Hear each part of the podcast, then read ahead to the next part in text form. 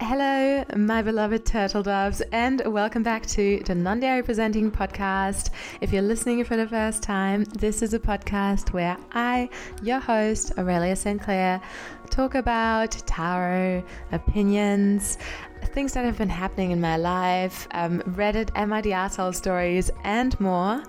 And um, I'll start this episode by just giving you a little update about my life.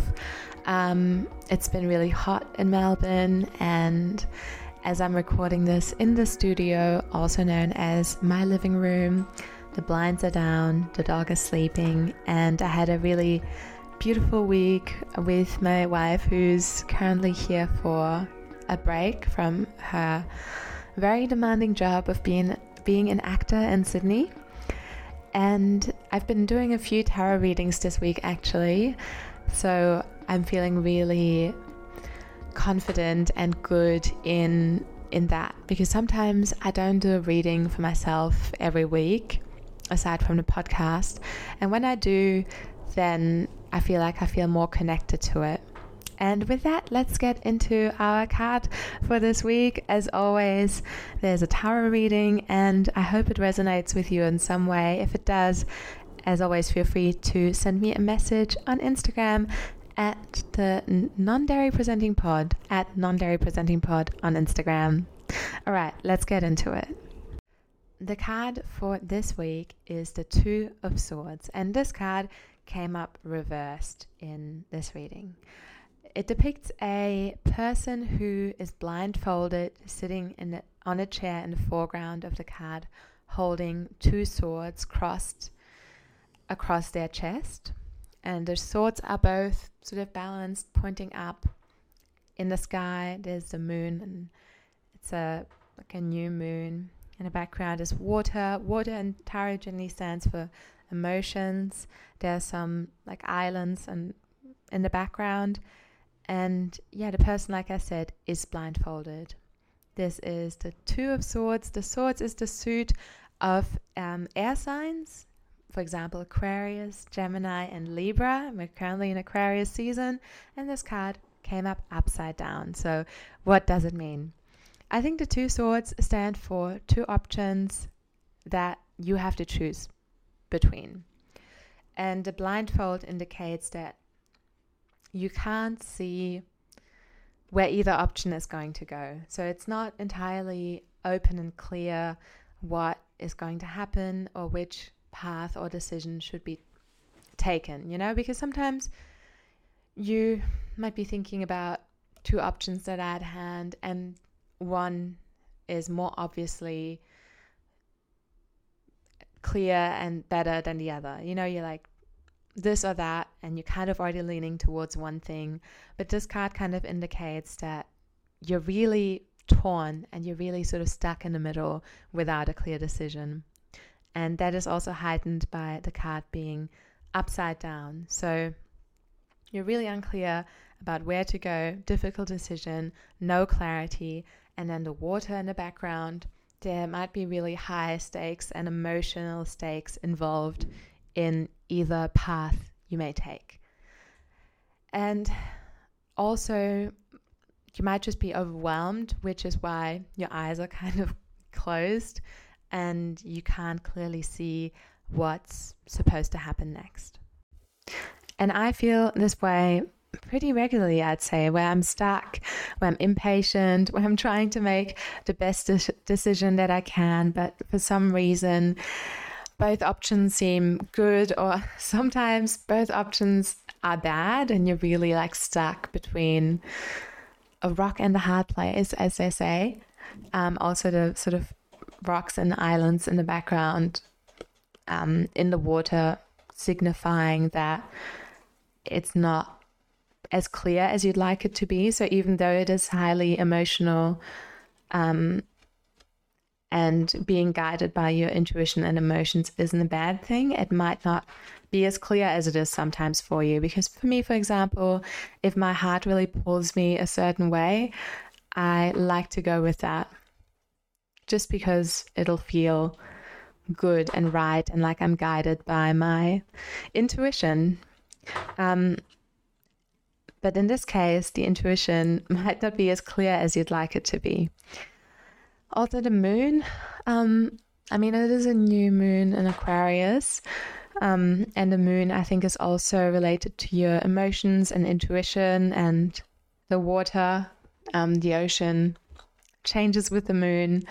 So I think this is an invitation and encouraging to lean into the spiritual and emotional side of your decision making. Obviously, you know, still have to use your head as well. But if you're at a crossroads and you have choices to make, don't be afraid to ask others that whose opinion you trust. I need to do that more because I trust my own judgment so strongly that I rarely ask for advice from others.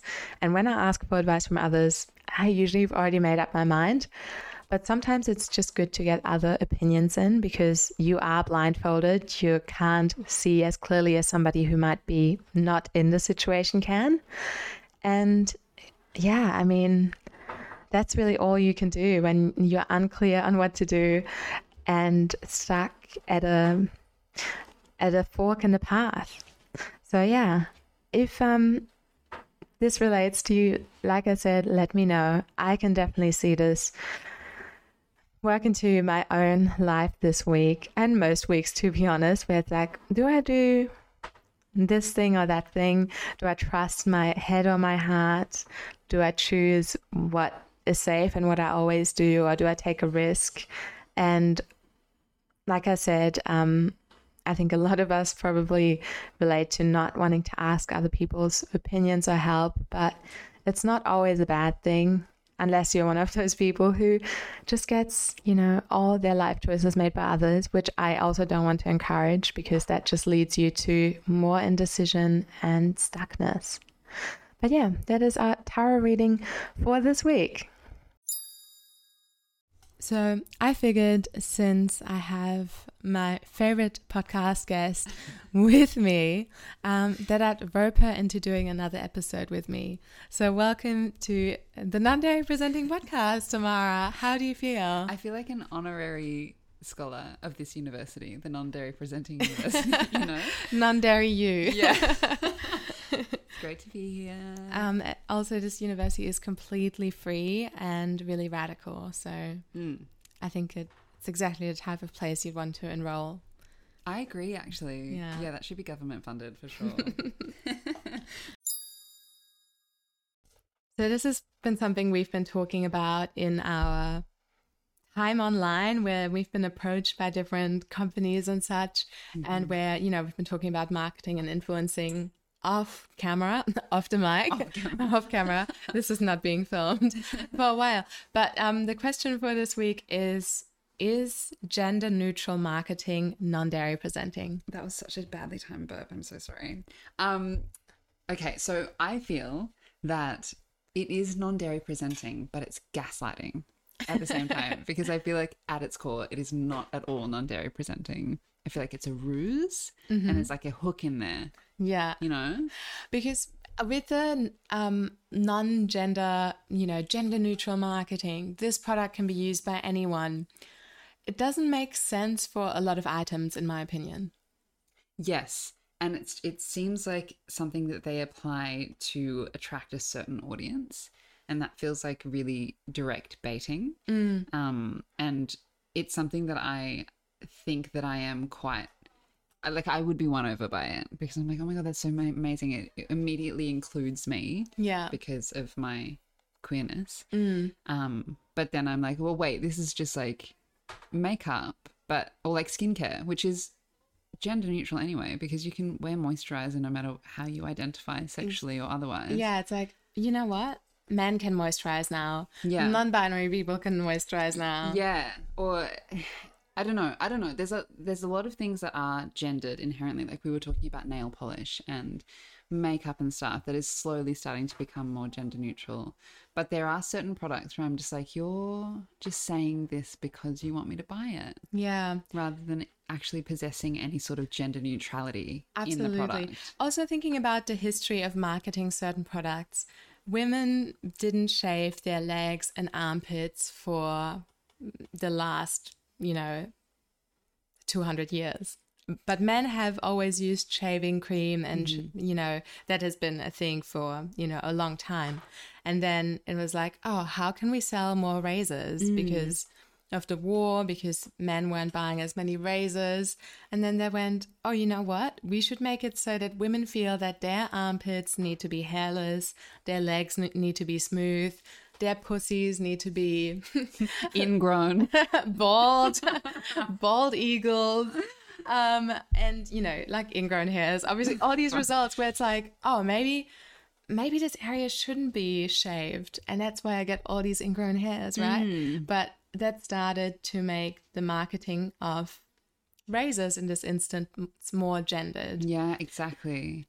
And they have like, you know, those, I hate them, those man shakes and the lady shakes. Absolutely. Like that's examples of really gendered marketing. And I think that's been the, the landscape for the last probably 50 years. And there is actually a um, what's called a pink tax um, on items that are pink. So when you go to um, Chemist Warehouse and look at a five pack of razors for women versus a five pack of razors for men, the men's razors will be cheaper and they'll probably have more blades and also be better. But I like the pink ones. Marketed, Yeah. um, influenced. Yeah. and now there's that sort of attempt to create a third market, which is gender neutral. Yeah. Neutral. Neutral, Neutrality. neutrality. um, Where it's yeah. like, oh, all right, we have blue razors, we have pink razors, now we get green razors Yeah. for the for the NBs and the the general people, and they're probably even more expensive, and they have like one scraggly little blade that's gonna give you so many ingrown. totally. it's like we're we're staying in our lanes so much that way, right? It's like I- I'm a woman, therefore I'm going to be ushered into the female toilet, and I'm going to be ushered into female marketing, and I'll only buy these things. And it sort of relies on the fact that you will just automatically do that because you see the signals, and you're like, pink, me, Yeah, or blue, me, yeah, and then now it's going to be like another palette, like yellow, green, beige, fucking whatever in the Oh, middle. oh my god, all the beigeness. Beige, I'm so sick of it. And you're right, with the mm, nail polish, that is definitely something that has always been so gendered. Where mm. when I was a nanny, for example, um, the little boy I was nannying and his sister, she loved nail polish and he wanted it too, right? Mm, and then it's like, it's fun. Like, mm. Why can't little boys wear nail polish? So now we have Harry Styles, friend of the show. really? No, no, but like nothing against you if you're a Harry Styles fan, of course. But he's selling his nail polish bottles um, under his brand to be like, boys can wear nail polish because I wear nail polish. when they could wear any nail polish for half the price. Absolutely, you can Yeah. just get it from Chemist Warehouse, friend of the show. Not Yeah. sponsored. Yeah. You know, nail polish doesn't have to be expensive if it's just fun. But then I guess it, it begs the question like, where do you put your money and what does that mean? Like, I could buy a cheaper nail polish if I was, you know, biologically male and I wanted to wear nail polish and I would go and get like OPI or whatever. Mm. But that would be supporting the, the continued gendered nature of nail polish because Yeah. that's traditionally marketed towards women. Yeah. Or do you put your money towards the effort to make things gender neutral? That's the only reason that I would buy something that's gender neutral is because, like, yes, I'm supporting you in continuing this work to level the playing field and get rid of those fucking man sized meals in the freezer. Yeah, I feel like you're right. It's about voting with your dollar, right? You're voting for the gender neutral product, but then is the intention of the gender neutral product or the people who created it, is it just a bunch of straights who are like, we're gonna cash in on the non binary, gender neutral, non pink wash, non blue wash dollar? Mm. Like, are you lining like the same people's pockets anyway? Yeah. It just requires so much research these days on the part of the consumer. Mm. Right? It's like it's such a political act buying anything now. It is. And that's in some ways good, but it's also exhausting. It is exhausting, and I blame I blame online and chronically online culture for that because I've seen this where you know you purchase anything or post about anything, and it's like oh well, now by posting about this business, you're supporting them. Yeah. Or when you- they're actually supporting you. yeah. Yeah. Or also um, people being like, I mean, what was it? The tea that we tried? Do you remember that sample tea I got from yes, the cult. the cult? What is it called? Oh, celestial seasonings. Celestial like. Seasonings. I actually read up on them because so many people were like, "Did you know Celestial Seasonings is a cult?" And I was like, "Well, people in a cult still have to make money." yeah.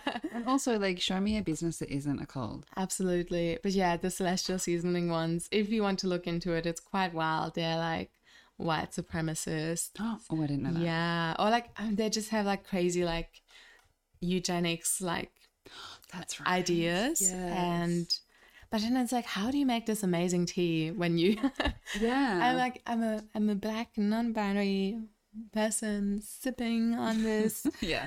celestial seasonings. It's making my day so much fucking better. The sleepy time tea is lulling me to sleep. And guess what? I paid seven dollars for this tea, but it's worth every cent. So there's like this whole thing, I guess, then that you could say is like radical consumerism, where like you either purchase a product or consume a product based on what it says politically. Mm. Because you, as a black non binary person, drinking the tea of, of white supremacist cult is in itself a big fuck you to them and their system. Mm. um and you enjoying their product as well like it gives you satisfaction i just like there's so much in it that you stand in the fucking supermarket and you're like i have no idea what i'm doing Like, I Absolutely. buy? And I also think that just like lends itself to people getting fatigued over like, you know, SJW fatigue in a way, like, oh well, um, you can't enjoy a cup of tea of the brand you like. And Yeah. also it's not I think with some things it's easy to find a replacement. Mm, Um, but with others it's not. that's so true And even thinking about, you know, this isn't exactly about gender neutral marketing at this point, but when the cheese brand, the Australian cheese brand Coon, oh yeah. Changed their name to Cheer, yeah. And people were so upset about them changing their name that they were like, we're gonna boycott Cheer cheese, which is so dumb because Cheer is Cheer is a cute name. it's so cute. We actually have the mozzarella, it's Cheer cheese. i would really recommend that actually. Yeah, like eating so eating it by the slice. yeah. Um, and it's it's just those little changes that a brand makes to be more inclusive, right? Exactly, exactly. Like Redskins as well. I remember when that was a massive thing. Everyone's like, "Let let it be." Yeah, why do we have to change everything and make it okay? And Yeah. It's like, well, actually, there is there's a need, but it's when it tips over into being a profit driven thing rather than um like a social driven thing. absolutely. But then, are we being realistic if we ever expect businesses to think socially before monetarily? Yeah, I mean, I don't think we are being realistic with any of our demands, and we shouldn't have to be too. That's true. Yeah. Because, yeah, I mean, it's not like we're going to see every like girly brand rebrand itself to being, n- you know, gender neutral. I mean, there's a there is quite a lot of that, but I think you know that trad wife thing, and Yeah. like the the complete opposite of that is what a lot of people are reverting to at the moment. Mm. But then you've got other brands like even like Cotton On and Sportsgirl, like they're really Sportsgirl was so like fluorescent Yeah. very recently, and now I can see that they're kind of toning it back a little bit. Like Yeah. even the shop fit outs, um, bras and things as well is Yeah. becoming a little bit less. Um, by virtue of being more, of more inclusive to different types of bodies, that's Mm. inherently moving towards genderless marketing rather Yeah. than extreme gendered marketing. I think so too. Because So then it, it means that, like now, if bras and things, for example, expands their size range, or if, um, let's say, a shoe brand expands their size range of high heels, so now more folks with bigger feet who may be trans can wear their shoes. Mm-hmm. I mean, that's its own form of genderless marketing by inclusivity without having to let go of like the lace and frills and Mm. whatnot. Exactly. Because yeah, not everyone is gonna want to wear uh, bras and things corset. But, True. Um, ma- But that's like what yeah, ma- Savage X Fenty says that you can do. so as well. true. Yeah, Rihanna has done a really nice job, including apart from that interview. Remember that interview? I was so that Miss Universe one that's like, Yeah. yes, and the Iraq. and like anyone, anyone can do, it. and the non-binary, and everyone's included. But it's cool because she has um, plus size male models on the runway, mm-hmm. which is like mm-hmm. not a thing mm-hmm. in most other places, and like silky boxer shorts, which must feel nice. Which I would like, just in case you're listening, Rihanna. Thank you. Yeah, send us some. um, do you think there'll be like a change of, you know, let's say you go into your chemist beauty store vibe and um instead of having like the pink and the blue section, it's all just next to each other?